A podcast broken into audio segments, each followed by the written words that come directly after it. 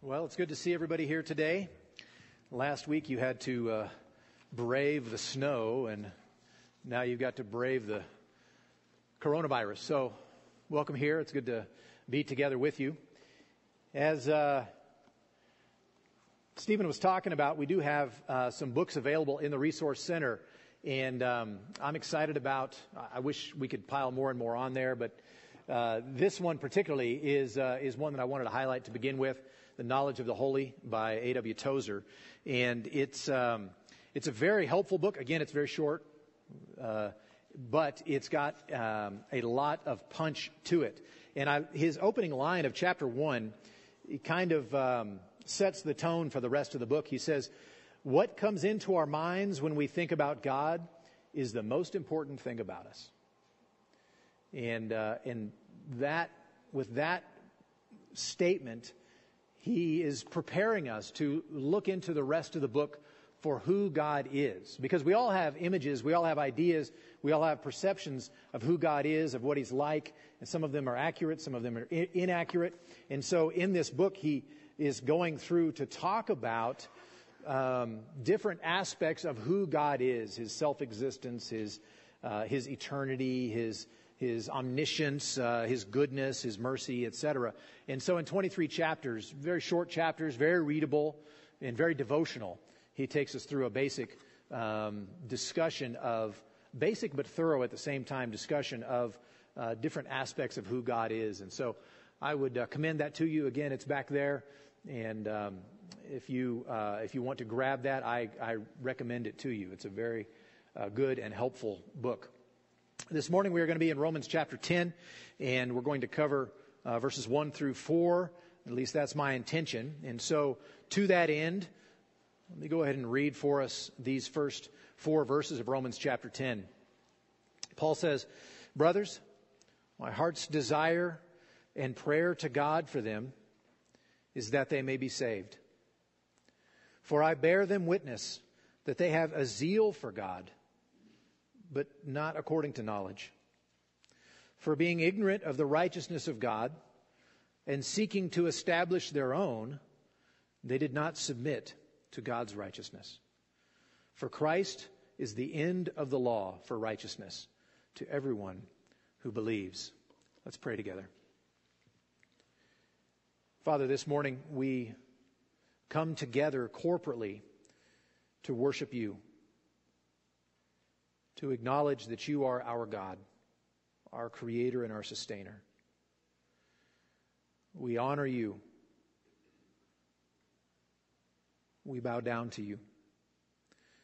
And we praise you for what you have done for us in Christ. We praise you for what we get to discuss today from Romans chapter 10 about this salvation, this righteousness of God that is ours in Christ by faith. We praise you for that salvation. We praise you for what you have accomplished. And we give you thanks, and we will give you thanks for all eternity. As we come to understand in new and better and deeper ways just the magnitude of your grace, we give you thanks. And this morning, as we have your word open in front of us and as we get to discuss this topic, we pray that you would be at work by your Spirit, applying these words to us, that you would minister to us this morning, even in these next minutes. We pray in Jesus' name. Amen. There was a man I worked with when I did road construction uh, right out of high school, the last couple of years of high school, and then first couple of years afterwards, I did road construction here in Fallon. And there was a man I worked with that uh, uh, he and I would have spiritual conversations a lot. It was very frequent that we would be talking about the gospel. He had uh, grown up a uh, Roman Catholic, and then he had converted to Mormonism, and so he had very interesting perspectives and and uh, and led to spiritual conversation uh, very frequently. One day he turned to me and he said to me that, uh, that I was not being very loving towards him. And uh, I was a little bit taken aback by that. But what he, what he meant was that I was just too intent on clarifying the differences in the things that we were saying. I was too intent on making sure the gospel we were talking about was a pure and true and biblical and saving gospel. And so he, uh, he didn't like that. He was, uh, now, admittedly, I was a young man and I was a new Christian. And so it's very possible that I was a little more vehement, perhaps, than I needed to be. But uh, what he really wanted from me, what he was objecting to regarding me, was not my demeanor, not my intensity per se. He, he just wanted us to get along, and couldn't I just uh, let this go and rejoice in the fact that I had a fellow coworker who didn't swear and was a moral guy, and and just be happy with that and go on. And so that's what he wanted from me. He didn't want my criticism or my desire to clarify regarding the gospel as, as much. And so uh, that, that was his desire for me. And so I explained to him when he said to me, You're not very loving, Brennan. I, I tried to explain to him that, well, my desire was, was for him to see the fatal errors, the flaws in his own uh, beliefs. And my desire to do so stemmed from my love for him. That he needed to know about this, he needed to understand what he was believing and the errors of what he was believing and what would be the consequences. And in fact, it was my love for him that drove me to want to clarify that with him. I longed to be, I longed for him to be saved in the same way that I had been saved not long before that. Well, by the time we get to Romans chapter 10, Paul has been focusing on the gospel for several chapters already. He's, he's done a deep dive into it. He's examined, he's looked at it, he's taken it apart, he's thought about things we've never thought of, he's dealt with objections that, that maybe we've had, maybe we haven't had, maybe we've had them brought against us. He's, he's looked at it very, very closely and in depth. And after celebrating God's work in the gospel, in his work in salvation, Paul's mind turns to his kinsmen, to his fellow Jews. And he, he is, is concerned for them. His heart breaks for them because in, in large numbers they were rejecting the gospel that he was preaching. And so he said in the beginning of chapter 9 that he had great sorrow and unceasing, unceasing anguish in his heart because of them. He, he feels at a very deep level, he feels their rejection of the gospel and what that means for them. And he even goes on to say that I could wish that I myself were accursed and cut off from Christ for the sake of my brothers, my kinsmen, according to the flesh. Paul was invested. Paul was invested. He said hard words. He spoke hard things. He wrote hard things. But he was invested. And he cared. And his writing to them was out of a place of very deep love and then, after a chapter long discussion of why so many Jews are in fact rejecting the gospel and how that, that is not a problem with God's promises, after having worked through that for all of chapter 9, then he comes back to that same topic again at the beginning of chapter 10, where we see his heart for the lost. Look what he says there in verse 1 Brothers, my heart's desire and prayer to God for them is that they may be saved. His heart's desire was for their salvation. His concern for them was their salvation. His concern wasn't primarily that they were persecuted in parts of the empire. His concern for them was not, was not primarily about temporal well being, their respect in the community, or, or anything like that. He, he was concerned for their salvation. His heart broke not because they suffered, not because they were outcasts, not because they had to get along in a difficult society. His heart broke for them because they didn't have salvation and, in fact, were rejecting salvation when he was proclaiming that gospel. His heart for them was for the gospel, not for any version of a social gospel. His concern primarily was for their eternity. His concern was for their heart. His concern for them was for the judgment that they would face before God and the justice that they would receive. And he wanted mercy for them instead. And so his desire was for their salvation. And look at how strong a language he uses when he's talking about his heartfelt desire, my heart's desire and prayer to God for them. He could have just said desire. He could have said, I want this. I, I desire. But he, he's, he's talking about something visceral. His heart's desire. His ministry to the Jews was, was not a duty that he had to honor. Well, this is what I have to do. This is what God called me to do. So I, you know, I guess I better fulfill that duty. His concern was genuine. It was right from the heart. And, and by the way, they didn't always perceive it as love, did they? When he was preaching. They didn't. But his concern, his desire for them came right up from his heart. It was his passion. It wasn't just his responsibility. It was his passion. This is what he desired. This is what he wanted for them.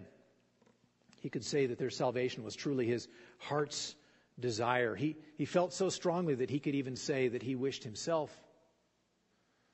He wished he could make that deal, that, that, that, that transaction where he himself would be accursed if it would mean their salvation. That's how much he cared. That's the depth of, the strength of his heartfelt desire for them. And so he has for them and expresses it here. His, he's motivated for prayer. My heart's desire and prayer to God for them. You see the connection there between his heart's desire, what's going on internally within him, the things that he values, the things that he loves, the things that he stands for and stands against, and that drives him to pray about those things. His heart's desire and prayer for them is for their salvation. He takes this to prayer, takes it to God. I have a, uh, I have a prayer list that reminds me of the things that I, that I ought to pray for. Well, Paul may have had a prayer list. I, have no idea if he did or not, but if he did have one, he had no need to write down fellow kinsmen on that prayer list because he would never forget it. He was always praying for them. He had anguish in his heart for his fellow kinsmen, and so he was praying for them it was written not in his prayer list, it was written on his heart. And it was a prayer that was often on his lips. His heart's desire and prayer for them was for their salvation. And so that raises the question for me that, and it's a convicting question. Do, do I, do you have a similar heart of compassion and desire to see the lost be saved? That you could say it's actually a, a deep down, gut level, heart's desire for them to be saved, for them to come to know Christ. That, that drives you to prayer, that drives you to be concerned for them, that, that keeps them on your mind, that drives you even to be useful to open your mouth and share the gospel, to open your life and minister to these people. Do you and I have that kind of heart? And I confess that all too often I don't. All too often I don't. And so we need to ask the Lord together to give us that kind of a heart, that kind of a, a broken heart for the lost, that we would not even have to have them on our list because they're always on our hearts and always on our minds. So we need to have this kind of heart for the lost. Paul is a, an excellent model here for us in this regard that he loved them and prayed for them and his heart broke for them. I want to do the same. And I want us to do the same. Each of us in here to have that kind of a heart. We've got people in our circles, maybe in our families, maybe in our just friendships, coworkers, people around us, our neighbors who don't know the Lord. And I, I want to have this kind of heart that can't get them out of my mind. And so I pray for them. And so I go to them. And so I share with them. That, that was Paul's heart, and it's, it's an example to us. But he continues talking about his fellow countrymen, the fact that they had a zeal for God, but it was without knowledge. For I bear them witness that they have a zeal for God, but not according to knowledge. For being ignorant of the righteousness of God and seeking to establish their own, they did not submit to God's righteousness. They had an admirable zeal. He, he would quickly confess about them. They are zealous for God. They are zealous for the law. They're committed to God. They're set apart for Him. You could tell it by looking at their dress. You could tell it by their diet. You could tell it by what they stood for, what they stood against. They were very proud to have the Lord as their God. It was part of the very fabric of their identity that they were not like the Gentiles around them who were ignorant and unclean and impure. They were set apart and they knew it. They were zealous, zealous for God, zealous for the law, zealous for righteousness.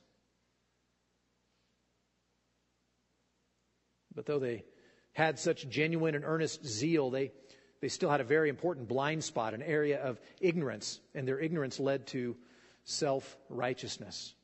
An ignorant self righteousness. Their, their, their, great zeal was motivated uh, from the heart. It was, it was deep and it governed all of their lives and it governed their whole nation. It governed everything that they did, but it was lacking in knowledge. It was lacking in knowledge, which you'd think a lot of them had, you know, the Old Testament memorized. They, they had information galore. They had thought about this. The rabbis haggled about this. There were, there were writings. They, they, they, the, the Bible wasn't new to them. They had it and they knew it, but they were ignorant. There was something that they didn't understand that ended up throwing them off course, where they did not arrive at the thing that they were actually seeking. They didn't know about the righteousness of God. They, they sought the law. They sought to develop their own righteousness by means of the law. They were going to work that plan of the law. But they never came to understand the righteousness of God, which has been manifested apart from the law, as Paul says. in Romans chapter 3. They never came to understand the righteousness of God through faith in Jesus Christ for all who believe. They didn't get to that point. They didn't understand that. There was a, a blind spot. They remained ignorant in regard to that. They were ignorant of what so many today are ignorant of that all have sinned and fall short of the glory of God. They didn't know that. They, they, they weren't aware. They didn't, and they didn't know what that meant for them, what that meant in their lives. They didn't understand that justification before God can only come by His grace as a gift through the redemption that is in Christ Jesus. They didn't understand to look to Him. Somehow it's too hard a message for, for many, even in our day, that God has wrath, pure and just and justified wrath for sin, including for their sin. And that there must be a full propitiation of that wrath. Someone must bear that wrath all the way, fully and completely. There must be a righteous substitute who's capable of fully bearing God's indignation, his, his fury, his wrath for sin. There must be a substitute capable of bearing that all the way, so fully, so that there is none left over for the person who has been propitiated, for whom there has been propitiation they didn't understand. They, they, they, had the law and they were zealous for the law, for doing the law, for, for working that plan, but they didn't understand what the law was pointing them towards. They didn't understand that the law was given to show them their own sin, their own inability. So they kept right on trucking. They kept right on trying to do the law, banging their heads against it glorying in it even. It wasn't, it wasn't as if it was a, a, a toil. This, this was their life, pursuing that law which would lead to righteousness, but finding that it actually didn't lead to righteousness. The concept of submitting to a righteousness alien to them was lost on them. They were spending their time instead accumulating, amassing, acquiring their own righteousness as if that would appease God. But they were ignorant of the concept of submitting to righteousness. To submit means to resign your claim or your authority, your right. You submit. You give it up. You submit to the, the right or the claim or authority of someone else instead. This is what Jesus was doing, of course, when he prayed in Luke chapter 22 Father, if you, if you are willing, remove this cup from me. Says the Son of God to God the Father, if you are willing, remove this cup from me. Nevertheless, not my will, but your will be done. He demonstrated a submission. That's what submission is. That's the concept, concept of submission. And sub, submitting to God's righteousness means you renounce the claim of your own righteousness. You let go of your own claim and you look to God for the righteousness that He provides. And so often it's hard to do that. I'm almost there. I'm sure I'm almost there. I mean, I'm a really good guy, and I'll be a really great guy, and, and I'll have the righteousness. Uh, I, will have, I will have satisfied all the things that God requires somehow. It's tough for us to let go of what should be blatantly obvious in our own failings. By the way, our failings are obvious to the people around us. I, I don't like to admit them, they sometimes get brought to me. Several years ago, uh, some of our Canadian family owned a uh, ski boat, and we would go water skiing.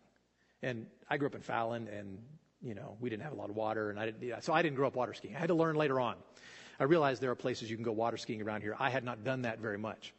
And what's funny when you watch someone who's new water skiing, you start off and you're down in the water and your skis, you know, you're talking about balance and this, you're trying to figure it out. What happens almost every time when a newbie starts, the boat goes, the rope pulls, and they tip right over forward. And then what do they do? They hold on for dear life. And that rope, which is meant to pull them up out of the water, is just dragging them underwater. And you can see the water just going over them because they're a, you know, they're a submarine at that point, right? And they won't let go. And you're thinking, let go, let go, let go. But they're just holding on for dear life.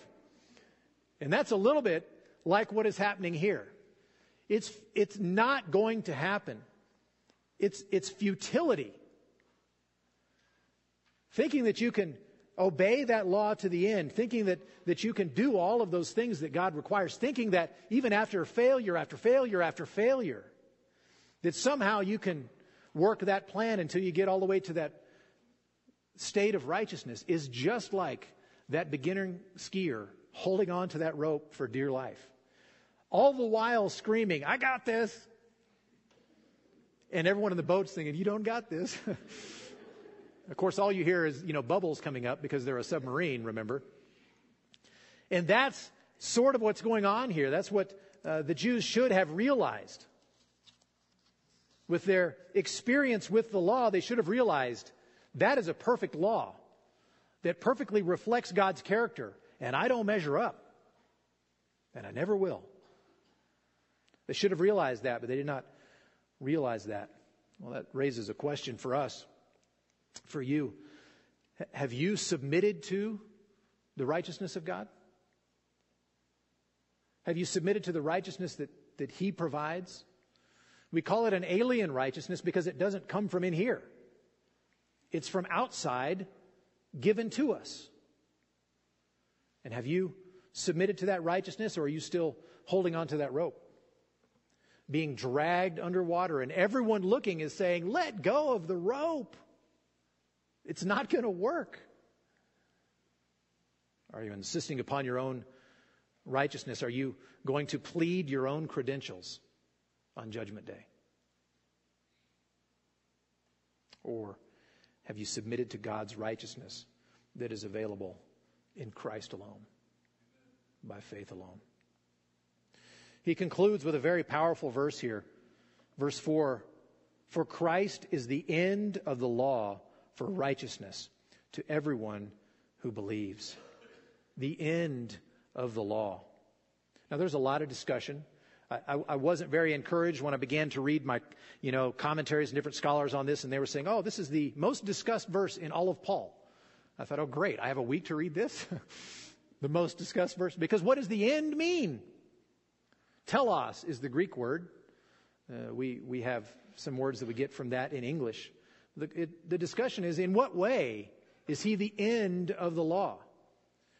I don't, I don't want to go into it enormously, but Paul has been using throughout the last paragraph or so, he's been using the imagery of athletics, of a race. If you look back to what he said in chapter 9 and verse 30, we can never get very far from chapter 9, can we? Chapter 9, verse 30, what should we say? Gentiles who did not pursue righteousness have attained it. The image there is they, they weren't even really in the race. They weren't running for that goal, for that prize, for that finish line. And they got it. That is a righteousness that's by faith. But that Israel, who pursued the law that would lead to righteousness, they were in a race. They had the goal. They were chasing after the goal, but they did not arrive at that goal. So he's using the imagery of a race. The end of the law, I think, describes the finish line. And I'll explain what I mean by that. When I was in high school, I uh, ran cross country for two years. I'm not sure why, because I didn't enjoy running. Still don't really enjoy running, but I ran for two years for some reason. And the, the best part of a cross country race is that finish line. That's the best part. When it's done, all right. And, and by the way, when I cross that finish line, I'm not going any farther. Like people can carry me, but that, I, I did not enjoy running, but, but that goal, that goal in your mind that you're running for that finish line, that's kind of what is being meant here, I believe, with the end of the law, that Christ is the end of the law, that He is the finish line. In a race, you're moving toward a particular goal. You're trying to cross that line. And you've got to run through, you know, the woods and you've got to run over the hill and all this kind of stuff. But the goal, the reason you're doing all that is because you want to get across the line. You don't want to run up a hill. You don't want to run across a golf course. That's the point is to get across that finish line. That is the goal. That's the point of the race. It's also the end of the race particularly for me because I wasn't going anywhere after I got across that finish line. That the finish line, the, the, the end of the law is the goal at which it's pointing and it's the conclusion. It's the termination. It's the, the finishing of that. Now, my analogy breaks down here though, because the only way when I was running cross country that I could get to the finish line was to run 3.1 miles. I had to run the whole thing. I had to finish it. If I stopped at three miles, I didn't finish. I didn't cross that finish line. That's where the analogy here breaks down because the fact is, with, with the law, this is very different. The law was out there in front. The law was a finish line. It was a goal for them working and running, but they could never reach it. They could never do it. They, they could never get to that point. They could never finish it. Could never finish that whole race. But there was one who did. And only one who did. Who ran that race, who completed it, who crossed that finish line. Jesus is the one who completed it in all of its demands, in all of the law's perfections, in all of the law's requirements. God's character being perfectly revealed, and, and, and the person who has the law being told this is what it means to honor God, to be righteous. Jesus is the only one who ever did that. And so Jesus himself is the one who finishes that race. And when he finishes that race, that's the end. That's the end. Something has changed. The law pointed towards Christ as its end. So as you were running in that race and you were going up the hills, and you're going across the fields and you were being passed by people or you were passing people and you were realizing, you should eventually realize, I'm never going to get there. This law is perfect. This requirement is perfect and I cannot do it. And it should cause you to look beyond yourself. It, it should, should cause you to realize there's got to be somebody who can do this. It's not me and it's not anybody I know. There's got to be somebody who can do this. It should have pointed them to Christ. And so, as they were working the law, as they were working that plan, as they were doing that race, to use the other analogy, they should have understood I, I, I can't keep the moral law of God. The Ten Commandments, the, the basic requirements, I can't do that because it goes beyond skin deep. It goes right down to the heart, to my motivations, to, to my thoughts. And every time there's a breach of that moral law, it, it would drive the person to the sacrificial system. The law had in it the sacrifices you were to make for the sins that you committed. So over here in the moral law, you, you broke the moral law. Well, now you've got to go over to the sacrificial system and you've got to offer a sacrifice to God. And so maybe it's a bull, maybe it's a, a goat, maybe it's a, a dove. There are different things. And how, how long would it take you to realize this dove can't substitute for me? Even this bull can't substitute for me. I, as a human, am so far beyond insignificance some, some bull, some, some bird, some animal sacrifice that I, as a human, am more significant than that. And it should cause a person to realize I'm not sure this is the end of it. I committed this sin and I killed a bull. I killed a lamb. That's what I was supposed to do, but that that doesn't seem to measure up. There's more to this story, and they should have been driven to look for a sacrifice that was a fuller and a better sacrifice, who would actually be able to atone for sin, the sins of, of mortals, the sins of humans, the image bearers of God. And so they should have realized that the blood of bulls and goats can't atone for the sins of humans. And that should have caused them to look beyond, to look for one who could sacrifice, for one who could substitute, for one whose, whose own worth and dignity and gravity could make that payment. They should have seen Christ.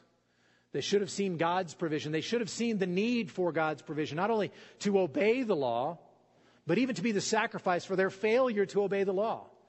The law pointed beyond itself. It had a goal, it had a target, it had a direction, something at which it was pointing, which is Christ Himself. But the law also finds its end in Christ. When Jesus died and when He was, was raised from the dead in fulfillment of law, a new era dawned. Before, the law had been like a guardian, like a, like a, like a nanny, a, a nanny of larger and greater magnitude, like a, like a guardian. One, one uh, uh, Marine told me that it was kind of like a, a drill sergeant or drill instructor, is more what this word is like. I don't, I don't know that. But a guardian to bring the person who's not yet of age, to bring them to Christ, to prepare them, to raise the child and prepare that child for something future, something bigger. Paul talks about that in Galatians 3 when he says, the law was our guardian until Christ came, in order that we might be justified by faith. But now that faith has come, we are no longer under a guardian. For in Christ Jesus, you are all sons of God through faith. So, Christ, when he completed that law, when he finished that law, when he gave himself in fulfillment of the, the righteous requirement of the law and the demand for punishment, the law came to an end. There was a new era that dawned, and, and, and, and the, the, we were no longer under the guardianship of the law. Christ's work is completed. God's children deal directly now with God. We have Him as our Father. The law finds its end in Christ. And there's a prize, continuing on with the same imagery of a, of a contest, there is, there is a prize, and that prize is righteousness. Righteousness. Something that, that is very difficult for people to grasp or to accept or to understand. It certainly was for the Jews. Is that the righteousness that satisfies God is not a righteousness that we do. It's not a righteousness that we accomplish.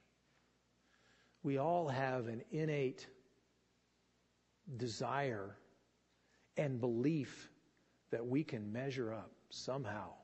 Whatever the, whatever the equation looks like that we think we can measure up, we can do it. That's in us. That is in our very hearts, and that was in the hearts of the Jews. They thought they could do this. They thought it was, they thought acquiring righteousness, doing what God said, would bring them to such a point where they would have that stamp of approval from God. I have crossed the finish line. And what was so hard for them to understand is that the righteousness that satisfies God is only the righteousness that God Himself does. Perfect righteousness by Christ. That's the only righteousness that satisfies God. And that righteousness that is satisfactory to God, found only in Christ, is then given to us as a prize, as a gift. We didn't work towards it. We didn't do something to make it happen. We didn't, it, it was a gift to us. The righteousness that is satisfactory to God, accomplished by Christ, given to us as a prize. And that victory is in faith. That prize is given to us by faith. That righteousness that is what God requires, that is His standard, that is the fulfillment of His law, His law being the revelation of His own character, of what He's like, of what His expectations are, of what it means to be righteous. The only thing that measures up to that and fulfills that righteousness is Christ and what He's done, and that becomes ours by faith, by belief. It's hard for us to, it's hard for many when they first hear the gospel. They hear about what Christ has done. They, they hear about what he has accomplished. And then you tell them, only believe, and it'll be yours. Yeah, believe in what? Believe, and I'm supposed to do other things too, right? Because I have to believe plus what? the evangelist hears? No, it's faith. The victory happens in faith. And so for us, those of us who are in Christ, let's praise God for this salvation that is ours through faith in Christ, that He has accomplished for us. Praise God that His law, the perfect standard of righteousness, has been met in all its requirements by Jesus. And then that completion that righteousness credited to us. That's the exchange. That's the, that's the joy. That's the, that's the deal. That's the prize that is ours by faith in Christ. That God is satisfied. That God declares us to be righteous. That His standard, His requirement has been met entirely because of what Christ has done applied to us through faith.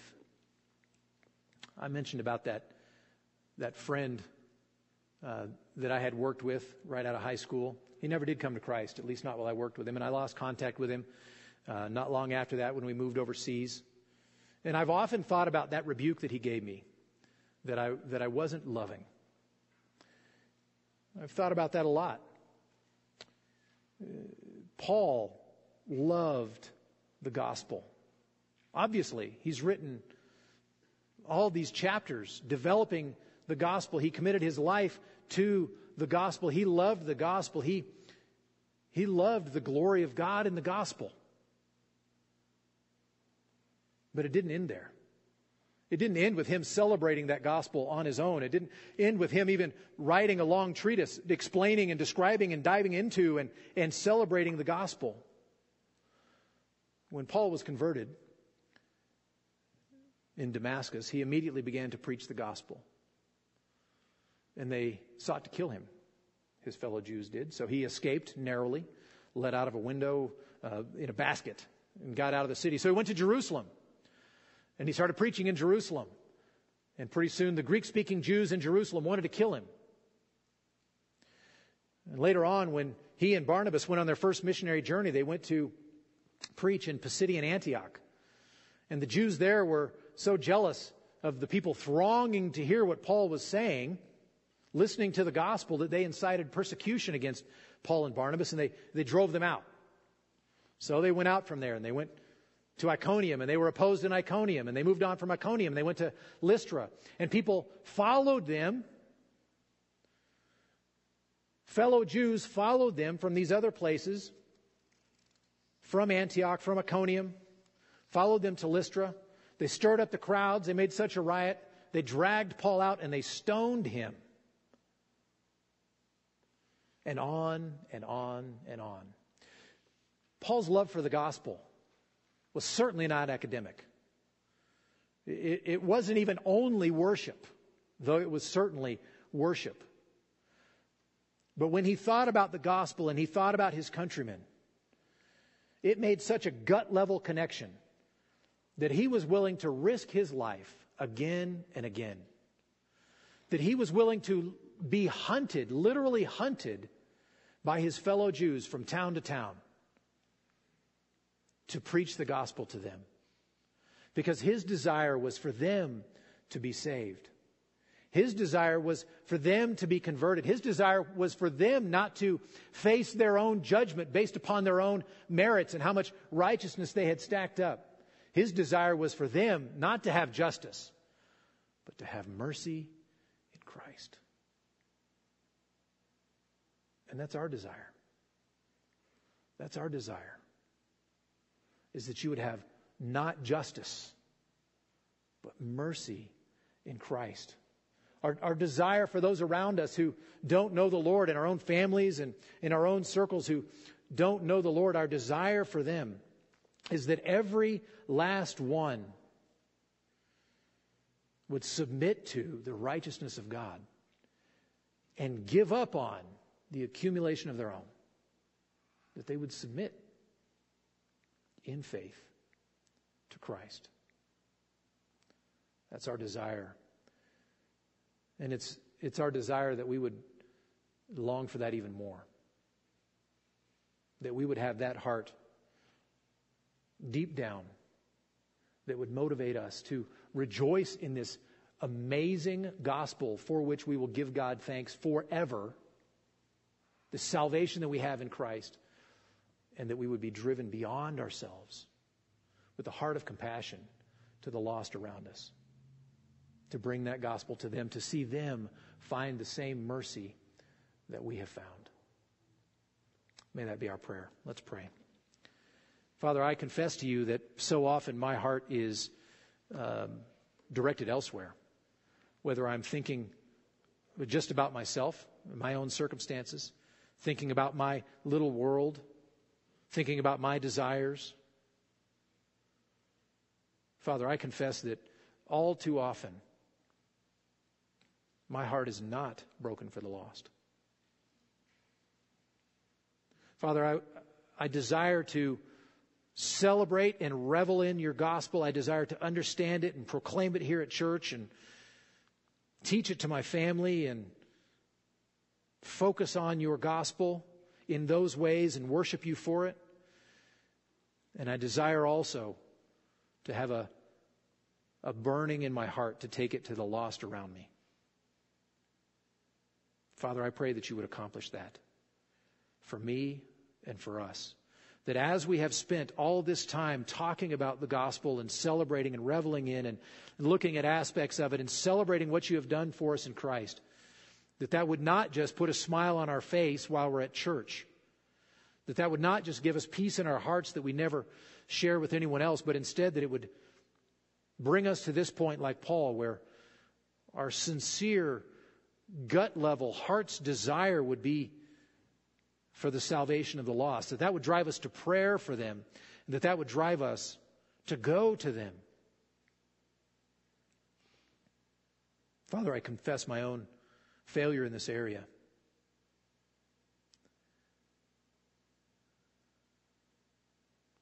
I pray that you would be precious in my sight